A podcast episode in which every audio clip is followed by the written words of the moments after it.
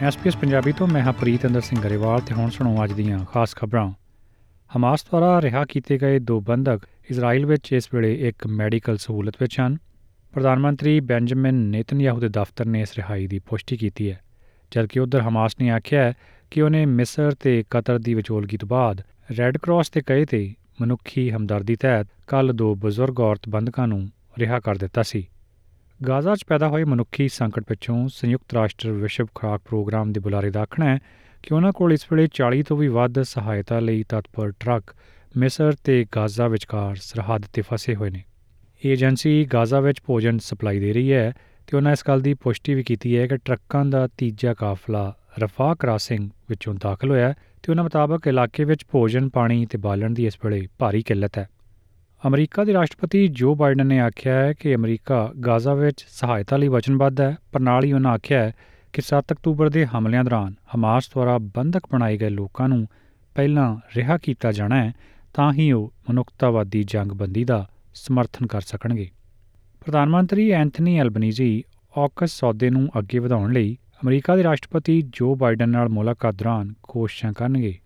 ਦੱਸਣਯੋਗ ਹੈ ਕਿ ਅਮਰੀਕਾ ਤੇ ਯੂਕੇ ਨਾਲ ਪਰਮਾਣੂ ਸੰਚਾਲਿਤ ਪਣਡੁੱਬੀ ਸਮਝੌਤਾ ਉਸ ਸਮੇਂ ਖੜੋਤ ਵਿੱਚ ਆ ਗਿਆ ਜਦੋਂ ਯੂਐਸ ਸੈਨੇਟ ਵਿੱਚ ਰਿਪਬਲਿਕਨ ਪਾਰਟੀ ਨੇ ਇਸ ਦੇ ਉਤਪਾਦਨ ਲਈ ਹੋਰ ਫੰਡਿੰਗ ਦੀ ਮੰਗ ਕੀਤੀ ਹੈ। ਮਾਈਕਰੋਸਾਫਟ ਕੰਪਨੀ ਦੇ ਪ੍ਰਧਾਨ ਨੇ ਆਖਿਆ ਕਿ ਕੰਪਨੀ ਦੁਆਰਾ ਆਸਟ੍ਰੇਲੀਆ 'ਚ 5 ਬਿਲੀਅਨ ਡਾਲਰ ਦਾ ਨਿਵੇਸ਼ ਦੇਸ਼ ਦੇ ਸਾਈਬਰ ਸੁਰੱਖਿਆ ਢਾਂਚੇ ਨੂੰ ਮਜ਼ਬੂਤ ਕਰੇਗਾ।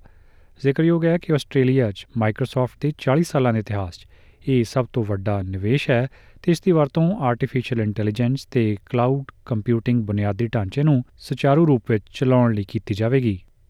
ਅਮਰੀਕਾ ਦੇ ਸ਼ਹਿਰ ਨਿਊਯਾਰਕ ਵਿੱਚ ਕਾਰ ਹਾਦਸੇ ਤੋਂ ਬਾਅਦ ਜ਼ਖਮੀ ਹੋਏ 66 ਸਾਲਾ ਸਿੱਖ ਬਜ਼ੁਰਗ ਦੀ ਸਿਰ ਵਿੱਚ ਗੰਭੀਰ ਸੱਟ ਲੱਗਣ ਕਾਰਨ ਮੌਤ ਹੋ ਗਈ ਹੈ। ਬੀਤੇ ਵੀਰਵਾਰ 30 ਸਾਲਾ ਗਿਲਬਰਟ ਆਕਸਟਨ ਨੇ ਕੁਈਨਜ਼ ਵਿੱਚ ਵਾਹਨ ਨਾਲ ਮਾਮੂਲੀ ਟੱਕਰ ਤੋਂ ਬਾਅਦ ਜਸਮੇਰ ਸਿੰਘ ਤੇ ਹਮਲਾ ਕਰ ਦਿੱਤਾ ਸੀ, ਜਿਸ ਪਿੱਛੋਂ ਉਹ ਹਸਪਤਾਲ ਵਿੱਚ ਜ਼ੇਰੇ ਇਲਾਜ ਸਨ ਤੇ ਹੁਣ ਉਹਨਾਂ ਦੀ ਮੌਤ ਦੀ ਖਬਰ ਆਈ ਹੈ ਪਿਛਲੇ ਕੁਝ ਸਮੇਂ ਦੌਰਾਨ ਨਿਊਯਾਰਕ 'ਚ ਕਿਸੇ ਸਿੱਖ ਉੱਤੇ ਹਮਲੇ ਦੀ ਇਹ ਦੂਜੀ ਘਟਨਾ ਹੈ ਪਿਛਲੇ ਹਫ਼ਤੇ ਨਿਊਯਾਰਕ ਵਿੱਚ 19 ਸਾਲਾ ਸਿੱਖ ਨੌਜਵਾਨ ਉੱਤੇ ਉਸ ਸਮੇਂ ਹਮਲਾ ਕੀਤਾ ਗਿਆ ਸੀ ਜਦੋਂ ਉਹ ਬੱਸ ਰਾਹੀਂ ਰਿਚਮੰਡ ਹਿੱਲ ਵਿੱਚ ਗੁਰਦੁਆਰੇ ਜਾ ਰਿਹਾ ਸੀ 26 ਸਾਲਾ ਕ੍ਰਿਸਟੋਫਰ ਫਿਲਿਪੋ ਨੇ ਉਸ ਨੌਜਵਾਨ ਦੇ ਸਿਰ ਦੇ ਪਿਛਲੇ ਹਿੱਸੇ 'ਚ ਮੁੱਕਾ ਮਾਰਿਆ ਉਹਦੀ ਪੱਗ ਉਤਾਰਨ ਦੀ ਕੋਸ਼ਿਸ਼ ਕੀਤੀ ਤੇ ਉਹਨੂੰ ਆਖਿਆ ਕਿ ਅਸੀਂ ਇਸ ਦੇਸ਼ ਵਿੱਚ ਪੱਗ ਨਹੀਂ ਬੰਨ੍ਹਦੇ ਨਿਊਯਾਰਕ ਸਿਟੀ ਦੇ ਮੇਅਰ ਐਰਿਕ ਐਡਮਜ਼ ਨੇ ਇਨ੍ਹਾਂ ਹਮਲਿਆਂ ਦੀ ਨਿੰਦਿਆ ਕੀਤੀ ਹੈ ਤੇ ਭਾਈਚਾਰੇ ਦੀ ਸੁਰੱਖਿਆ ਨੂੰ ਯਕੀਨੀ ਬਣਾਉਣ ਲਈ ਆਪਣੀ ਵਚਨਬੱਧਤਾ ਪ੍ਰਗਟਾਈ ਹੈ। ਤੇ ਹੁਣ ਕੁਝ ਖਬਰਾਂ ਭਾਰਤ ਤੋਂ।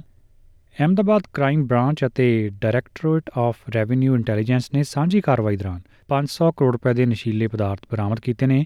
ਇਸ ਸੰਬੰਧੀ ਇੱਕ ਕੈਮੀਕਲ ਇੰਜੀਨੀਅਰ ਸਮੇਤ ਦੋ ਵਿਅਕਤੀਆਂ ਨੂੰ ਕਾਬੂ ਕੀਤਾ ਹੈ। ਅਧਿਕਾਰੀਆਂ ਨੇ ਦੱਸਿਆ ਹੈ ਕਿ ਦੋਵੇਂ ਮੁਲਜ਼ਮਾਂ ਨੂੰ ਐਤਵਾਰ ਨੂੰ ਕਾਬੂ ਕੀਤਾ ਗਿਆ ਹੈ। ਇਹ ਕੈਮੀਕਲ ਇੰਜੀਨੀਅਰ ਸੂਰਤ ਦਾ ਰਹਿਣ ਵਾਲਾ ਹੈ ਤੇ ਉਹਨੂੰ ਮਹਾਰਾਸ਼ਟਰ ਦੇ ਛਤਰਪਤੀ ਸ਼ੰਭਾਜੀ ਨਗਰ ਤੋਂ ਹਿਰਾਸਤ 'ਚ ਲਿਆ ਗਿਆ ਹੈ। ਦੱਸਿਆ ਜਾ ਰਿਹਾ ਹੈ ਕਿ ਉਹ ਇਸ ਗੈਰ ਕਾਨੂੰਨੀ ਕਾਰੋਬਾਰ ਦਾ ਮੁੱਖ ਸਰੋਤ ਹੈ। ਭਾਰਤ ਦੇ ਸਾਬਕਾ ਕ੍ਰਿਕਟਰ ਬਿਸ਼ਨ ਸਿੰਘ ਬੇਦੀ ਦਾ 77 ਸਾਲ ਦੀ ਉਮਰ 'ਚ ਦੇਹਾਂਤ ਹੋ ਗਿਆ ਹੈ। ਉਹਨਾਂ ਨੇ 12 ਸਾਲਾਂ ਦੇ ਆਪਣੇ ਕਮਾਂਤਰੀ ਕਰੀਅਰ 'ਚ 67 ਟੈਸਟ ਮੈਚਾਂ ਦੌਰਾਨ 266 ਵਿਕਟਾਂ ਕੱਢੀਆਂ ਸੀ। ਅੰਮ੍ਰਿਤਸਰ ਦੇ ਜੰਪਲ ਬਿਸ਼ਨ ਸਿੰਘ ਬੇਦੀ ਹੁਣੀ ਭਾਰਤ ਦੇ ਘਰੇਲੂ ਸਰਕਟ ਵਿੱਚ ਦਿੱਲੀ ਦੀ ਟੀਮ ਲਈ ਖੇਡਦੇ ਰਹੇ ਸਨ। ਉਹਨਾਂ ਆਪਣੇ ਟੈਸਟ ਕੈਰੀਅਰ ਦੀ ਸ਼ੁਰੂਆਤ 31 ਦਸੰਬਰ 1966 ਨੂੰ ਕੋਲਕਾਤਾ ਦੇ ਇਤਿਹਾਸਕ ਸਟੇਡੀਅਮ ਈਡਨ ਗਾਰਡਨ ਤੋਂ ਕੀਤੀ ਸੀ, ਜਦਕਿ ਅਗਸਤ ਸਤੰਬਰ ਮਹੀਨੇ 1979 'ਚ ਓਵਲ ਵਿਖੇ ਇੰਗਲੈਂਡ ਵਿਰੁੱਧ ਉਹਨਾਂ ਆਪਣਾ ਆਖਰੀ ਟੈਸਟ ਮੈਚ ਖੇਡਿਆ ਸੀ। ਚੇਨਈ ਵਿੱਚ ਖੇਡੇ ਗਏ ਵਿਸ਼ਵ ਕੱਪ ਕ੍ਰਿਕਟ ਦੇ ਇੱਕ ਮੁਕਾਬਲੇ ਵਿੱਚ ਅਫਗਾਨਿਸਤਾਨ ਨੇ ਉਲਟਫੇਰ ਕਰਦਿਆਂ ਪਾਕਿਸਤਾਨ ਨੂੰ 8 ਵਿਕਟਾਂ ਨਾਲ ਹਰਾ ਦਿੱਤਾ ਪਾਕਿਸਤਾਨ ਵੱਲੋਂ ਦਿੱਤਾ ਗਿਆ 286 ਦੌੜਾਂ ਦਾ ਮਿੱਥਿਆ ਟੀਚਾ ਅਫਗਾਨਿਸਤਾਨ ਨੇ 49 ਓਵਰਾਂ 'ਚ 2 ਵਿਕਟਾਂ ਗਵਾ ਕੇ ਹੀ ਪਾਰ ਕਰ ਲਿਆ। ਇਸ ਟੂਰਨਾਮੈਂਟ ਵਿੱਚ ਅਫਗਾਨਿਸਤਾਨ ਦੀ ਇਹ ਦੂਜੀ ਵੱਡੀ ਜਿੱਤ ਹੈ ਤੇ ਪਾਕਿਸਤਾਨ ਦੀ 5 ਮੈਚਾਂ 'ਚ ਇਹ ਤੀਜੀ ਹਾਰ ਹੈ। ਇਹ ਸੀ ਅੱਜ ਦੀਆਂ ਕੁਝ ਖਾਸ ਖਬਰਾਂ ਐਸਪੀਐਸ ਪੰਜਾਬੀ ਲਈ। ਮੈਂ ਹਾਂ ਪ੍ਰੀਤ ਅੰਦਰ ਸਿੰਘ ਗਰੇਵਾਲ।